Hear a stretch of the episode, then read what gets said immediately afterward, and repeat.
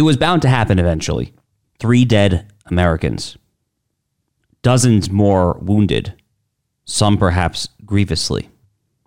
This was the tragic news on Sunday in the far northeast corner of nominal U.S. ally Jordan, where at a U.S. Army base, a base that straddles the Jordanian, Syrian, and Iraqi borders, there was a strike. There was a strike from an Iran backed militia. Stop me if you've heard this story before. This has happened countless times, especially since the October 7th Hamas Holocaust, the pogrom of that day.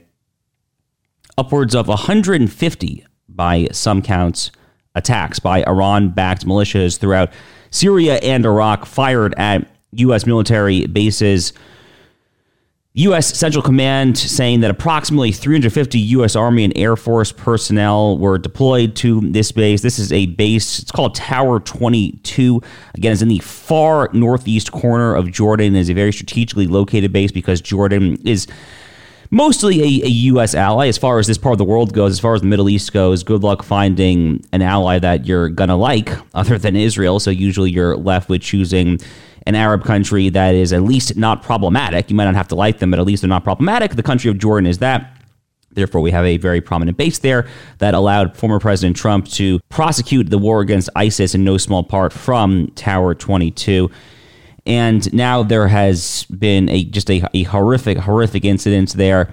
The reporting on Monday seemed to indicate that there was a drone that was heading back to the base, heading back to Tower 22 at the same time that an Iran-backed militia was was firing missiles. So the missile defense at the facility at Tower 22 seems to have been confused. Again, it was bound to happen eventually. It, it was bound to happen eventually.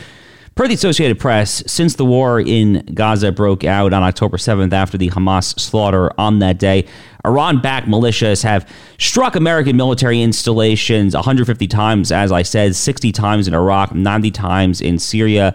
Iraq, frankly, even even more painful in many ways than Syria, given just the, the blood and treasure that the United States deployed to that awful country for so long, the fact that we deployed so many resources, both military and diplomatic, to try to get that government up and running. And what happened? Well, Iran has just taken it over as they have effectively taken over so much of the Middle East. On Monday, President Biden said that the U.S. shall respond. It remains to be seen, I think would be the polite way of putting it, what exactly that response looks like. What did you think was going to happen, Mr. President? What exactly did you think was going to happen as Iran was let off scot free for months and months now, just firing indiscriminately at U.S. military assets, at soldiers, sailors, and Marines throughout the Middle East? For that matter, another situation there that is a ticking time bomb would be the situation in Yemen with the Houthi rebels who are firing indiscriminately, attacking indiscriminately commercial vessels of, of, of U.S. flagged vessels, European flagged vessels, Israeli flagged vessels, they don't care. It's open season on American assets in the Middle East right now. It is open season.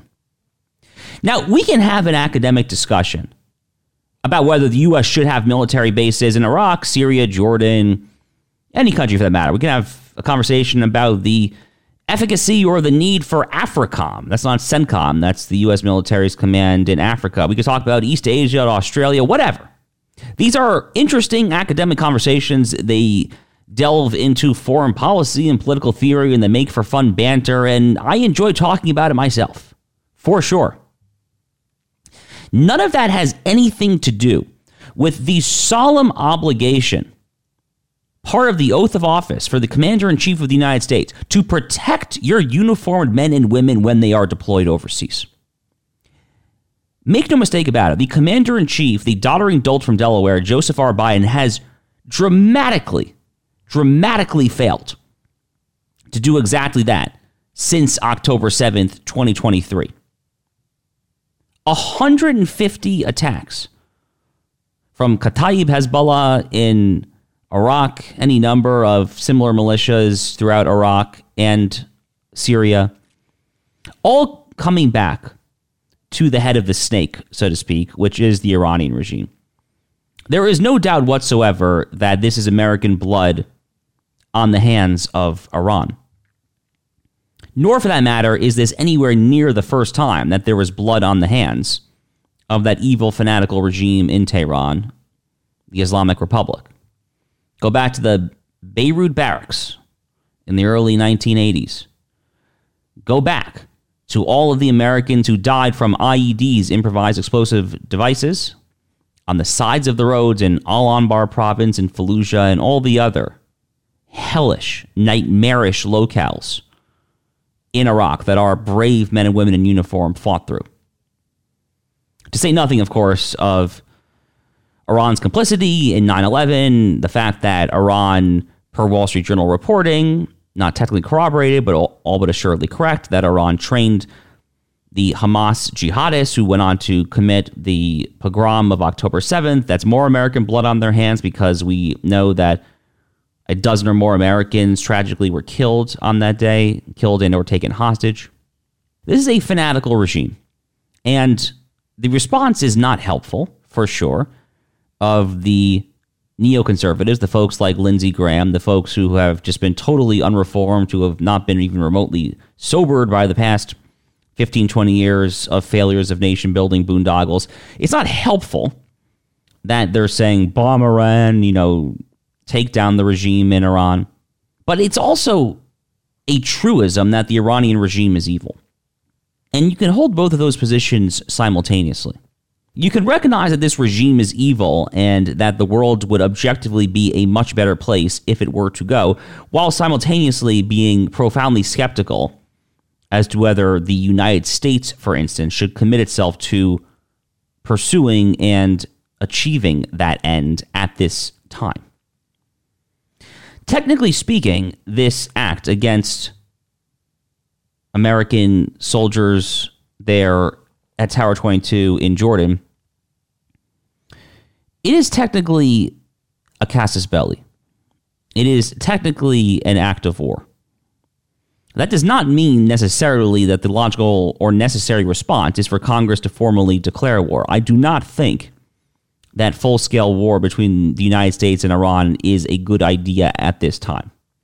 It's actually a very bad idea, on the contrary. While the United States is spreading itself so markedly thin in Ukraine with this feckless, impotent proxy war against the world's largest nuclear hegemon, the Russian Federation, why they are still sending guns and money to the Donbass region eastern in eastern Ukraine, fighting over these linguistically and ethnically divided towns. I, I really have no idea. You know, my sister in law actually was was over here over the weekend on, on Saturday, and she asked me that. She was like, well, "Why are we still sending all this money? Like all, all these massive tranches of money, these huge sh- shipments of weapons? Why are we sending them to Ukraine? I, I, I honestly don't know. I honestly just don't know. Here we are, two years later.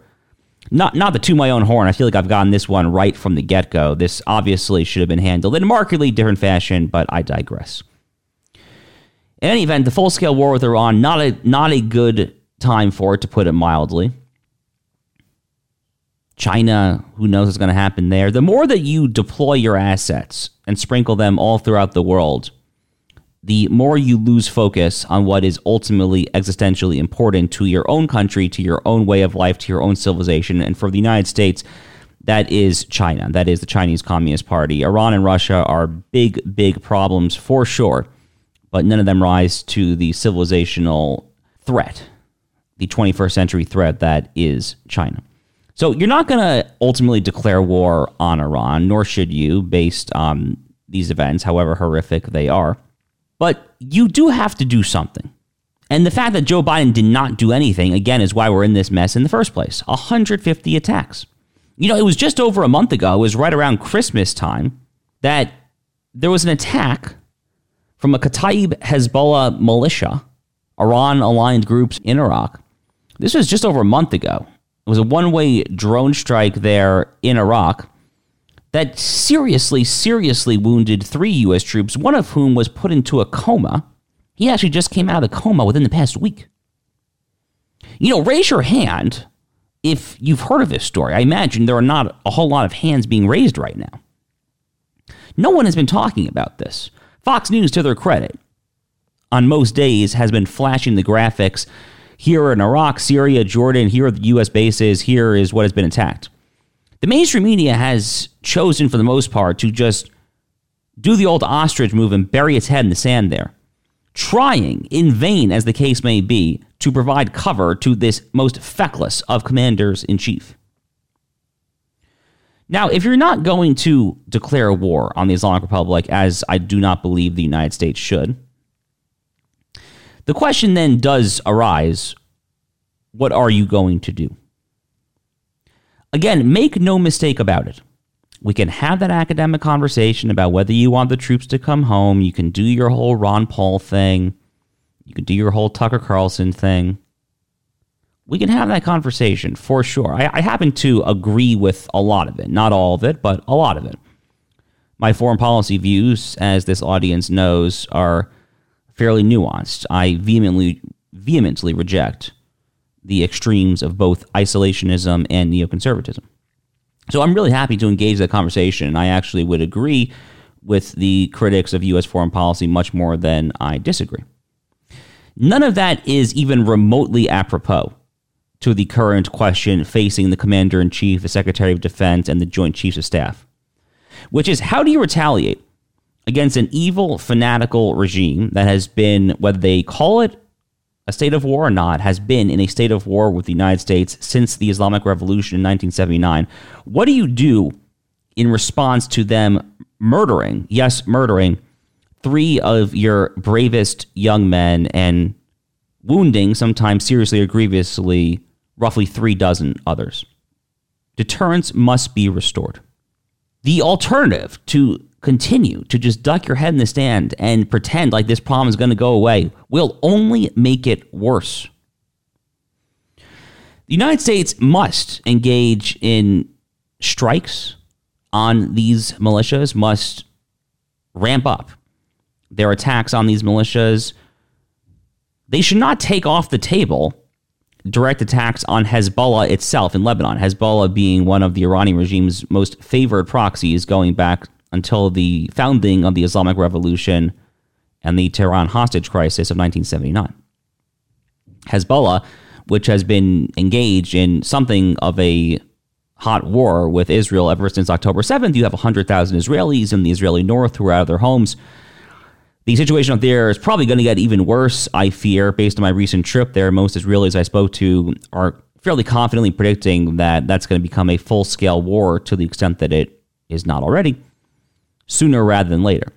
So if you're the US and you're looking to respond to your own dead soldiers by trying to harm Iran, perhaps you might look to Hezbollah in Lebanon. There's no need necessarily why you need to keep it to Kataib Hezbollah and the other Iran backed Shiite militias scattered and sprinkled throughout Syria and Iraq. For that matter, what about the Houthis? How in the world, after however many weeks it's been now, three, four, or five weeks of this so called coalition between the US, UK, and some other European and Arab actors. How is it that, that the Houthis are still firing at ships, are still engaging in acts of piracy to try to take over ships? I, what kind of coalition is this? And this has very real, tangible implications for consumers all around the world. You've seen any number of oil and natural gas companies, any number of shipping companies that are transporting oil, transporting various other precious commodities that are being forced to go around the tip of Africa, down near Mozambique, around South Africa, going all the way down there, instead of going through the straits into the Red Sea, up through the Suez Canal, where they would normally go from the Indian Ocean, the Arabian Sea, or the Persian Gulf that is already having an effect on consumers. And it's only going to have more an effect if this nonsense, if this BS is not stopped soon. The more that you have the cargo ships taking that longer route, the more time it's going to be. That, that cost gets passed on, guys. This is economics 101 here. Who is calling the shots with the Houthis? Who is telling them to engage in these ridiculous acts of piracy? Well, it's obviously the Iranian regime. So the U.S. when they are contemplating a response here, they definitely should not keep it just to Iraq. They should consider expanding to Lebanon and or the Houthis. The Houthis probably above all. This is a major issue for the world, is a major issue for consumers. And there's no one else other than the Iranian regime who is commanding the Houthis. So it fits right there. It is right within the crosshairs. It is it is a perfect possible source of retribution for three soldiers killed. At the end of the day, the U.S. has no choice but to do something, though. And something meaningful, not these feckless tit for tat strikes that they have been purporting to engage in for weeks now. That fecklessness, that impotence led to the three dead soldiers on January 28th, 2024. I see some folks on Twitter, many of the usual suspects. I saw Tucker Carlson pounding their chest and chanting America first as they simultaneously exhort, as they simultaneously urge the Biden administration to not do anything that could escalate the conflict or risk a broader war. You know, I have news for folks like this. The conflict has already been escalated. They have now killed three soldiers, due in no small part to America's lack of establishing any deterrence. The Houthis are engaging in outrageous 21st century piracy that has massive sprawling ramifications for consumers, their paychecks, the price of gasoline at the pump, things of that nature. This conflict is already here.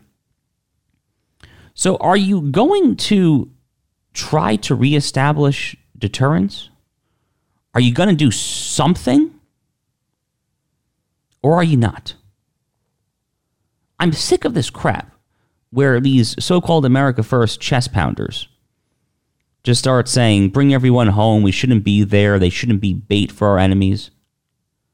Again, let's have that conversation, but maybe let's not have that conversation right now while we are telling the parents of those who fell in uniform for this great country that their loved ones are lost.